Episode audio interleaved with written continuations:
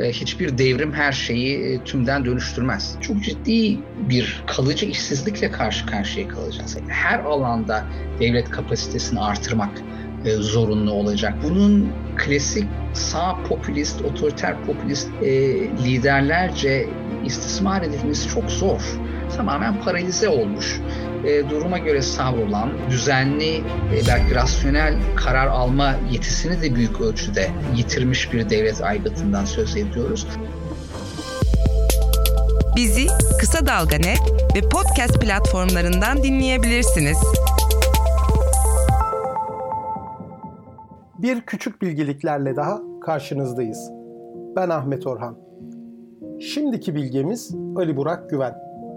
Ali Burak ODTÜ siyaset biliminden mezun olduktan sonra Kanada'da yüksek lisansını tamamladı. Şimdi İngiltere Londra Üniversitesi'nde siyaset bilimi dersleri veriyor. Ali Burak'la korona günleri sonrası yeni dünya düzeni nasıl şekillenebilir? Nasıl şekillenmez?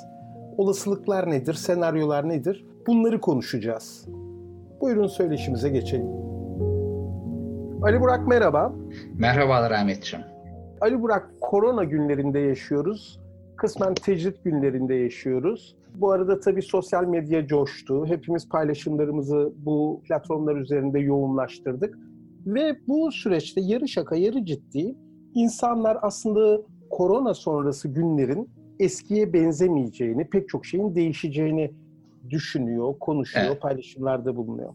Bunlardan en önemli paylaşımlardan bir tanesi de artık koronanın kapitalizmin sonunu getirdiği ya da getireceği yönünde. Şimdi aslına bakarsan hani maddi temelleri var mı bu tezin? Yani liberal demokrasinin diyelim mevcut krizi de zaten düşünülürse aslında evet yani mevcut yönetim sistemi, mevcut ekonomik ilişkileri açısından bir sıkıntı doğabilir, yeni bir kriz yaratabilir gibi de görünüyor ama sen konunun uzmanı olarak, bir siyaset bilimci olarak ne görüyorsun? Sence korona günleri sonrası paradigmatik bir değişiklik bekleyebilir miyiz? E, Ahmetciğim çok sağ ol mikrofonu bana uzattığın için öncelikle. Şimdi biraz bu olaya belki e, olabileceklerin e, ışığında yaklaşmak gerekiyor. Çünkü ne olacağını tam bilmiyoruz. Kısmen yeni bir süreç. E, şurada bir ay öncesine kadar böyle bir e, bu boyutta bir krizden e, kimse söz etmiyordu, beklemiyorduk veya radarımızda değildi bu. E, dolayısıyla hemen her şey acaba önümüzdeki birkaç ay içerisinde e, durumun kısmen belki iktisaden normale dönüp dönemeyeceği, salgının kısmen kontrol altına alın, alınamayacağı ve bunun tersi olarak da belki çok daha derin, ağır bir senaryo ile karşı karşıya kalıp kalmayacağımıza bağlı. Yani e, ne ölçüde bir dönüşüm yaratacak e, ekonomi politikalarında, dünya siyasetinde, kapitalizmin geleceğinde sorusunun yanıtı aslında e, biz bu korona virüsünü gezegen olarak hafif mi atlatacağız yoksa ağır mı atlatacağız sorusunun yanıtına bağlı olarak değerlendirilebilecek bir şey. Şöyle olabilir mi? Mesela hani bir takım senaryolar geliştirilebilir. Evet. Bu günler koronanın etkisi, üretimdeki etkisi, tüketimdeki etkisi 3 ay sürerse farklı bir senaryo konuşabiliriz. 6 ay sürerse farklı bir senaryo konuşabiliriz. Hayır daha da uzar bir yılı bulursa bambaşka bir senaryo konuşabiliriz gibi mi anlamalıyım? Ee, kesinlikle, kesinlikle öyle Ahmetciğim. Yani ben e, daha da basitleştireyim. Bir hafif senaryo diyelim, bir de ağır senaryo diyelim. Hı hı. Yani bunun e, altını insanlar istediği gibi doldurabilirler. Ve e, genellikle böyle sistemik olaylara bakarken de bir süreklilikler ve süreksizlikler ekseninde yaklaşıyoruz. Yani senaryo ne kadar ağır olursa olsun belirli konularda bir süreklilik olacaktır. E, hiçbir devrim her şeyi tümden dönüştürmez. Öyle değil mi? Hı hı. Ee, ama ne kadar hafif olursa olsun da bir takım süreksizlikler olacaktır. Dolayısıyla e, parametreleri doğru belirlemek lazım. Bu tabii çok büyük bir e, mesele. E, yani hiçbir sosyal bilimci e, böyle çok büyük üst perdeden çıkarımlarda bulunmaya kalkışmıyor bugünlerde. Herkes e, biraz daha hani barutun kuru kalsın noktasında diyeyim. Sosyal medyada e, okuduğumuz çok abartılı yorumlar genellikle ciddi siyaset bilimcilerden, iktisatçılardan, sosyal bilimcilerden gelmiyor. E, genelde bu alanların öğrencilerinden veya amatörlerinden geliyor. Çünkü e, biliyoruz ki henüz hiçbir şey bilmiyoruz. Peki evet. Ali Burak, süreksizlikler kısmı aslında belki evet, de tabii ki. E, yoğunlaşacağımız kısım. Mesela hafif ve e, ağır senaryolarda yaptın mı böyle bir çalışma? Ne tür süreksizlikler olabilir? Yani biz artık neyi eski dünyada korona öncesinde bırakabiliriz? Ne bunun yerine alabilir gibi bir şey sorsam? Güzel soru Ahmetciğim. Şimdi benim bulunduğum noktada benim görüşüm şu şekilde. Eğer hafif bir senaryo söz konusu olursa zaten var olan kimi yönelimlerin, eğilimlerin güçlenmesi söz konusu olabilir. Nedir bunlar? Zaten e, küresel ekonomik krizden sonra 2008-2009 krizinden sonra neoliberalizmin bir parça daha eski gücünü, cesaretini yitirdiğini e, söyleyebiliriz. Her ne kadar business as usual deniyorsa da e, burada çok farklı parametrelerden de görebileceğimiz, izleyebileceğimiz gibi eski bizim işte 90'lardaki, 2000'lerin başlarındaki ultra küreselleşmeci, ultra piyasacı yaklaşım yok. Türkiye'de de yok. Bunu e, gayet iyi e, görüyoruz. O bir dönemdi. E, geçti. Dolayısıyla mesela hafif bir senaryoda e, mutlaka bir devletçi, kısmen kamucu, kamunun gücünü bir parça daha ön plana çıkaracak bir yaklaşım öne çıkacaktır. Bugün en liberal veyahut İngiltere açısından en, en muhafazakar hükümetlerin bile çıkaracağı dersler var. Bu da işte e, kamu hizmetlerinde belki e, özel sektöre çok fazla güvenmemek. Mesela e, İngiltere'de tartışılan konulardan bir tanesi her zaman bu National Health System NHS. Ama bunun Amerikan siyasetine etkileri olacaktır elbette. E, yani kamu e, toplumun e, kendini yeniden üretebilmesi için ne tür hizmetler sağlıyor e, sorusunun karşılığında bir parça daha devleti güçlendirmek fikri ön plana çıkacaktır. Ve aynı zamanda e, piyasaları da yönlendirmek açısından. Mesela 2008-2009 krizinden sonra çok tartışılan konular işte kemer sıkma politikaları, hükümetin borçluluk oranları vesaire bunların çok fazla önemi de e, kalmamış durumda kısa vadede. Dolayısıyla e, çok kalıcı olmasa bile aynen belki İkinci Dünya Savaşı öncesinde e, büyük bunalımın e, akabinde devletlerin ister istemez bir parça daha müdahaleci davranmak mecburiyetinde kalmaları gibi burada böyle belki orta vadede ciddi sonuçları olabilecek bir yaklaşım öne çıkacak. Onu görüyoruz zaten. Ama eğer ekonomik hasar çok ciddi olursa e, bir takım iş kolları işte turizm, bunlardan bir tanesi işte lokantacılık şudur Hizmet sektörü. Çünkü e, hani kapitalizmin kendi dönüşümü içerisinde e, her zaman biz finanstan söz ediyoruz. işte finansal kapitalizm diyoruz ama olan şeylerden bir tanesi de klasik fabrika işçiliğinin azalmasına koşut olarak diğer hizmet sektörleri ön plana çıktı. E, tabii buralardaki hasar hasarın çok büyük olması durumunda çok ciddi bir kalıcı işsizlikle karşı karşıya kalacağız. Ki bu da böyle bir zaten e, e, artificial intelligence e, dolayısıyla zaten bir e, yeni bir otomasyon şu anda zaten ciddi anlamda tehdit altında olan başka meslek grupları da vardı. Bununla birlikte e, nüfusun çok büyük bir oranının esasen iktisaden gereksiz olabileceği bir noktaya gelmemiz de söz konusu. Bunun etkileri nasıl olabilir? Bunu e, görmek çok zor. Ya şöyle diyebilir miyiz Ali Burak? Aslına bakarsan hani bu yapay zeka ile beraber zaten bir takım fütürist görüşler vardı. Hani senin de az önce değindiğin gibi bir takım meslekler geçerliliğini yitirecekler. Başka bir takım hiç tahmin etmediğim bir takım meslekler yükselecekler. Mesela Harari işte şunu söylüyor. Doktorluk önemini yitirecekken çünkü bunu bilgisayarlar çok daha robotik çok daha iyi yapacakken hemşirelik daha da önem kazanacak. Çünkü bir çocuğun yarasını sararken hani robottan çok o şefkat önemlidir gibi. Senin söylediklerini şöyle bağlayabilir miyim? Aslında zaten var olan ve pek çok insanın gördüğü böyle bir gidişat korona ile birlikte çok hızlanmış olabilir kötü senaryoda bir anda biz o geleceği çok yakın bir e, gelecekte yaşıyor olabiliriz diyebilir miyiz? Ee, evet hocam. Yani e, biraz böyle distopik bir noktaya doğru gitmek e, söz konusu. Yani bunun örnekleri çok fazla. E, otomotiv sektöründen başla, turizm sektöründen başla, işte kısmen eğitim olarak düşün. Büyük ölçüde e, güvenli olduğunu düşündüğün e, kimi iş kollarında bile çok ciddi, çok kalıcı hasarlar oluşması durumunda bunu hükümetlerin de bir şekilde denetim altında tutabilmesi son derece zor olacaktır diye düşünüyorum. E, ama orada e, artık bambaşka bir takım senaryolar, bambaşka bir takım düşünceler e, ortaya çıkabilir. Bunu da e, illaki kapitalizm, sosyalizm, liberalizm vesaire ekseninde e, ortaya koymakta doğru olmayabilir. Bambaşka bir dünyaya uyanabiliriz anlamında. E, yani birdenbire olacak bir şey değil elbette. Evet. Ama sonuç itibariyle belirli bir e, istihdam yapısı var ekonomilerde. Şu anda yaşanan hadise şu aslında. Gerekli dediğimiz bir takım sektörler var.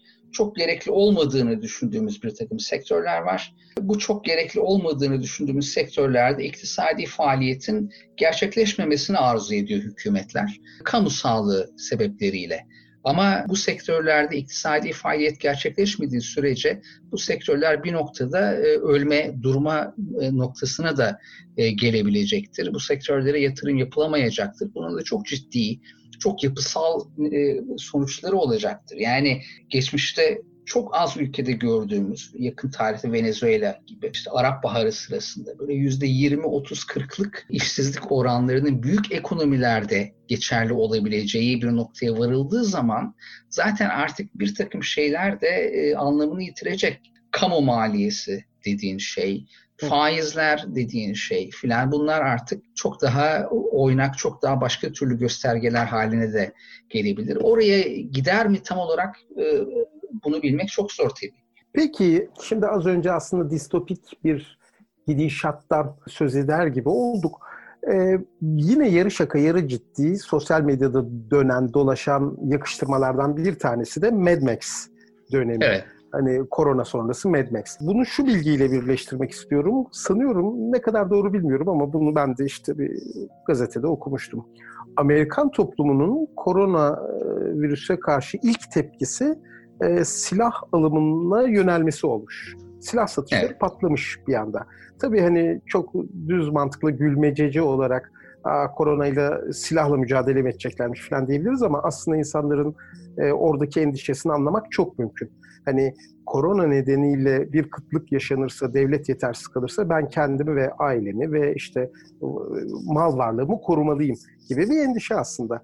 Peki böyle bir distopik e, gidişat bize ne kadar yakın sence ya da ne kadar uzak? E, bu gene e, hafif senaryo, ağır senaryo meselesi. E, ona açıkçası ben çok fazla ihtimal vermiyorum.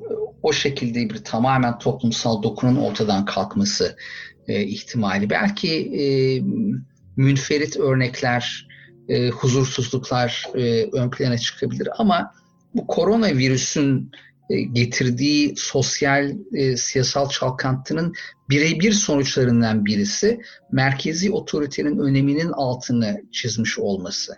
Ve e, ne olursa olsun önümüzdeki belki birkaç ay içerisinde e, devletler, merkezi otoriteler bir şekilde kendi güçlerini bir parça daha sağlamlaştırmak, berkitmek yoluna gideceklerdir ister istemez yani bunu bir strateji olarak düşünmemek gerekiyor. Fakat e, yeni her alanda devlet kapasitesini artırmak e, zorunlu olacaktır. Bu da bir noktada esasında sağ veya sol siyasetin kendi kodlarından bağımsız bir durum ve zorunluluğun dayattığı bir durum. E, yani bugün işte bakıyoruz e, liberal e, hükümetler doğrudan maaşların kısmen karşılanmasına dek giden son derece müdahaleci adımlarda bulunabiliyorlar. Dolayısıyla öyle bir durum var.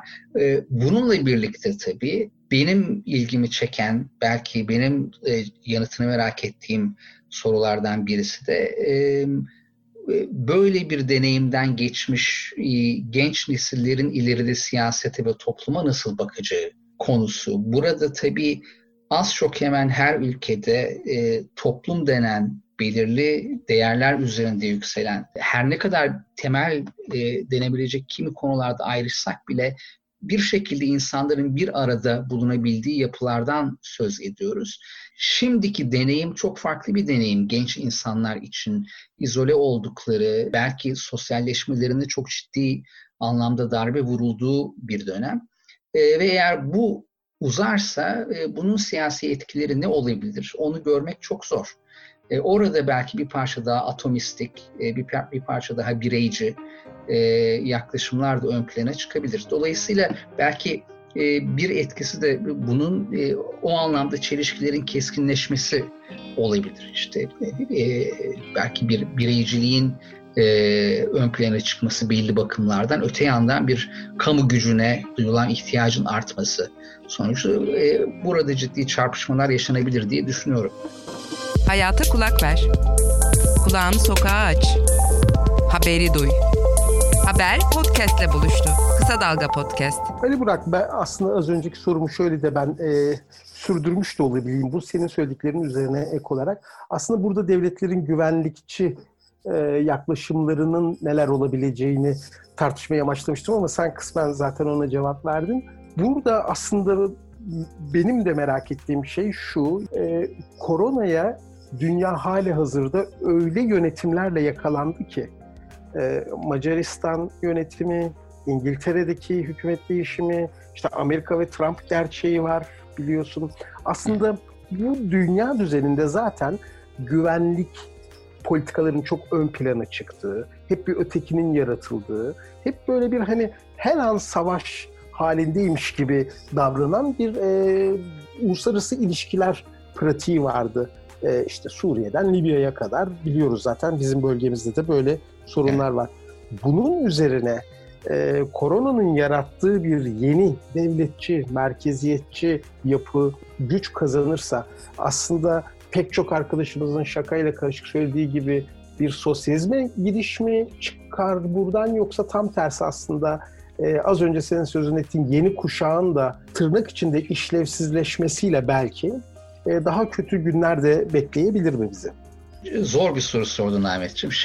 Şöyle söyleyeyim. E, tabii sosyalizm dediğin e, şey büyük anlamda yönetim felsefesinde iktisad, iktisadiyatın yönetimi, e, üretim ilişkilerinin e, örgütlenişi çerçevesinde bir dönüşüm olarak baktığın vakit bunlar biraz daha uzun vadede evrilen şeyler ve farklı türde örgütlülük gerekiyor e, maalesef zaten otoriter popülist yönetimlerin daha baskın olduğu, hali hazırda başta olduğu toplumlarda e, bu yönde e, hazırlıkları, çalışmaları olan grupların örgütlülüğü çok daha zayıflamış durumda. Amerika belki bunun bir parça dışında düşünülebilir. Sanders dolayısıyla bir e, orada bir ivme var. Bununla birlikte Brezilya'ya baktığında işte Bolsonaro, Filipinlere baktığında Terte.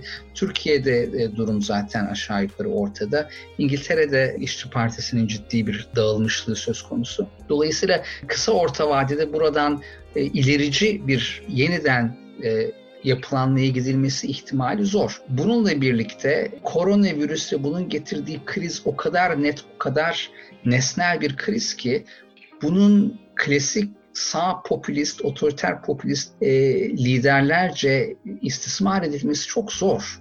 Yani bugün mesela Trump'a baktığın vakit e, işte e, aynı çizgiyi sürdürse Bolsonaro gibi madara olacak filan.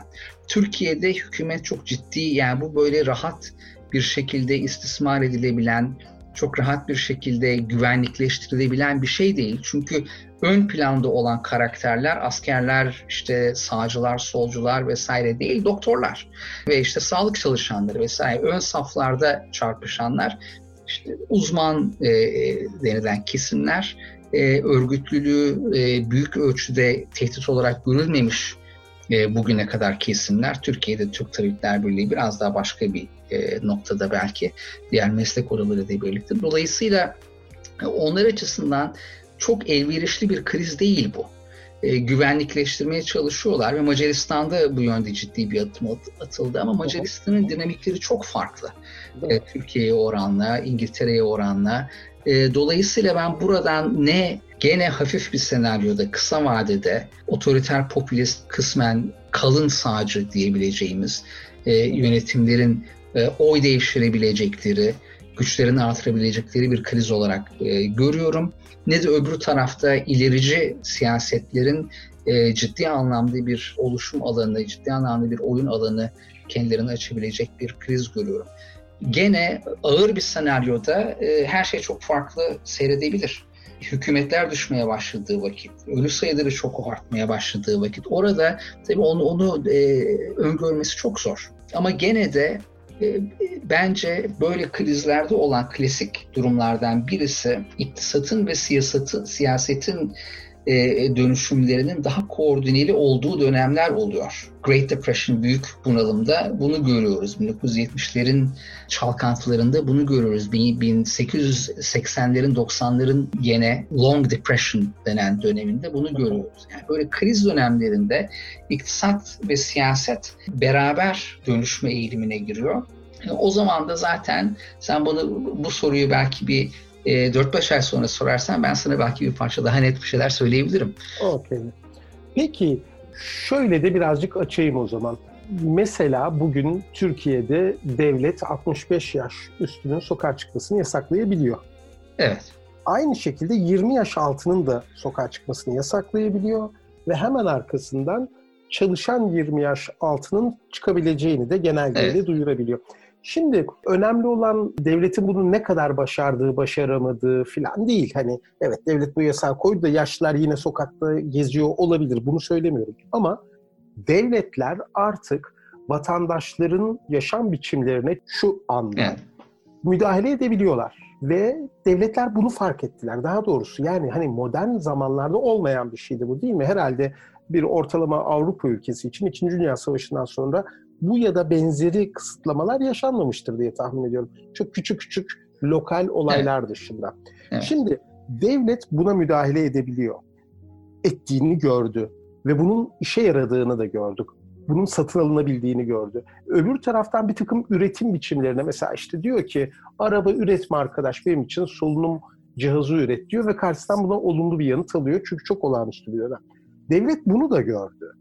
Şimdi evet. devlet bu yapabilirliklerinin ve bu koyduğu sahir zamanda çok tepki çekecek şeylerin toplum tarafından satın alındığını gördüğü aşamadan itibaren her şey süt liman döndüğünde buradan geri adım atmak ister mi? Yoksa bunu kılık da değiştirse, biçim de değil, bir şekilde sürdürmek ister mi? Bu arada devlet derken şu an İngiltere'deki Tory hükümetinden söz etmiyorum. Trump'tan söz etmiyorum. Evet. Daha sürekliliği olan bir yapıdan söz ediyorum. E, Ahmetciğim e, bana biraz zor görünüyor şu açıdan. İktisat ve siyasetten söz ettik. Biraz tabii böyle bunu Marksist bir e, eski usul çerçeve olarak düşündüğüm vakit burada sözünü etmediğimiz şey ideoloji. Bunun ideolojisinin geliştirilmiş olması gerekiyor.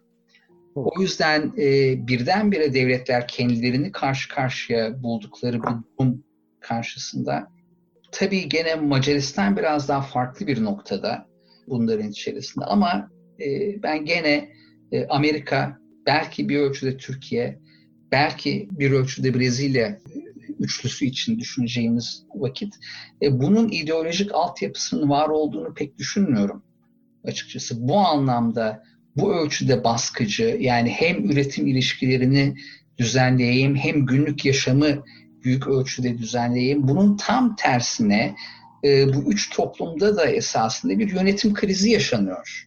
Türkiye'deki örneklere fazlaca fazlaca değinmeye gerek yok elbette ama Türkiye e, son iki yıldır bir e, ciddi anlamda bir iktisadi sıkıntının e, krizin içerisinde ve buradan kendisine bir çıkış bulabilmiş değil.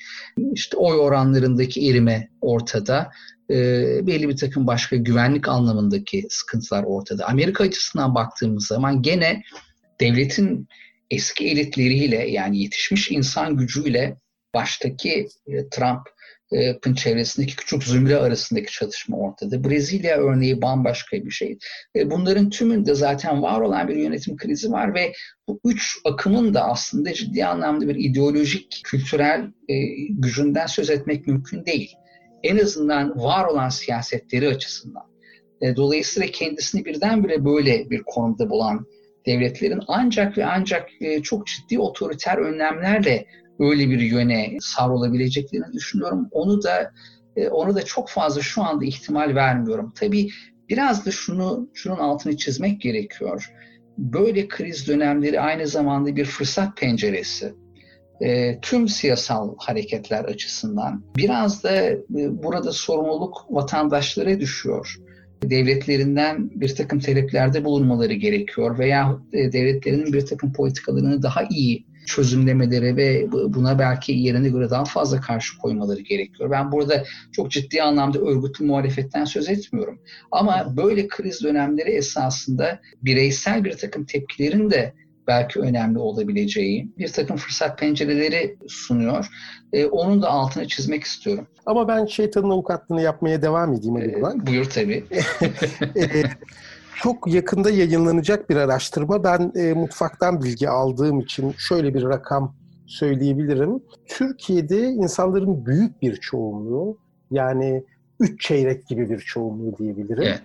E, hatta daha fazlası devletin bugünden itibaren hiç geç kalmadan sokağa çıkma yasağı ilan etmesini savunuyormuş.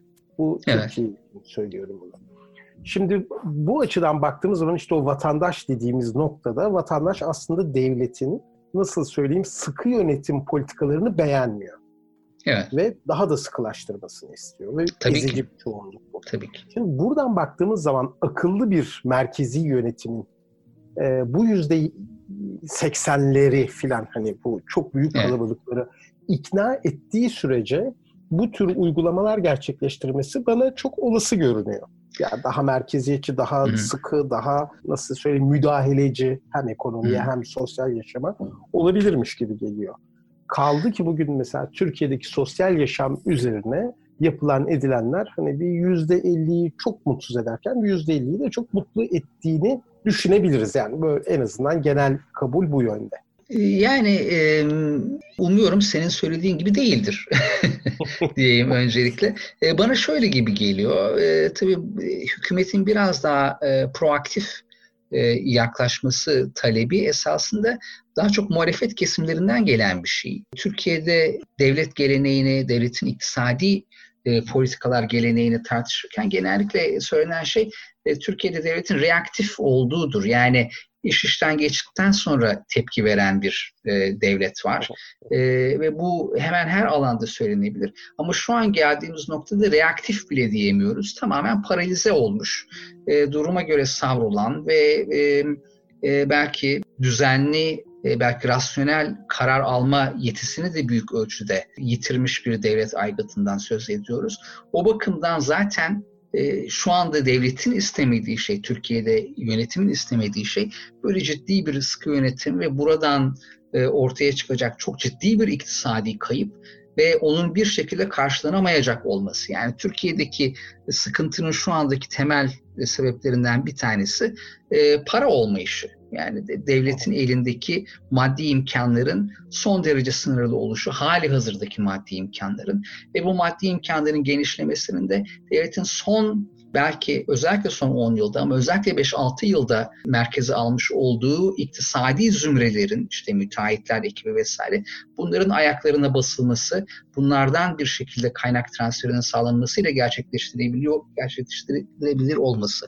Yani e, bir şekilde devletin koronavirüsle e, ciddi anlamda e, mücadele edebilmesinin ön koşulu esasında kendisini destekleyen dar zümrelerin iktisadi çıkarları ve çatışmasına bağlı. Bunu yapamayacağı için, bunu yapmayı göze alamayacağı için zaten reaktifin de ötesinde son derece pasif bir kriz yönetimi e, geliştirilmiş durumda. Olaya belki de biraz bu açıdan bakmak gerekiyor. E, Türkiye'de ben devletin en azından şu anda var olduğu haliyle o türden bir toplumu tümden dizayn etme, en azından toplumsal ilişkileri, normları demiyorum. Ama insanların birebir günlük hayatlarını dizayn etme ne niyetinde olduğunu düşünüyorum, ne kapasitesinde olduğunu e, düşünüyorum. Ama tabii ki mutlaka her hükümet, başta olan her e, siyasi aktör diyeyim, yalnızca hükümet değil, e, muhalefet de esasında e, bu kriz süresinde alınan kararların ve tutumların kısa, orta, uzun vadede kendi siyasi bekalarını nasıl etki edeceğini e, hesaplamaya, düşünmeye çalışıyordur.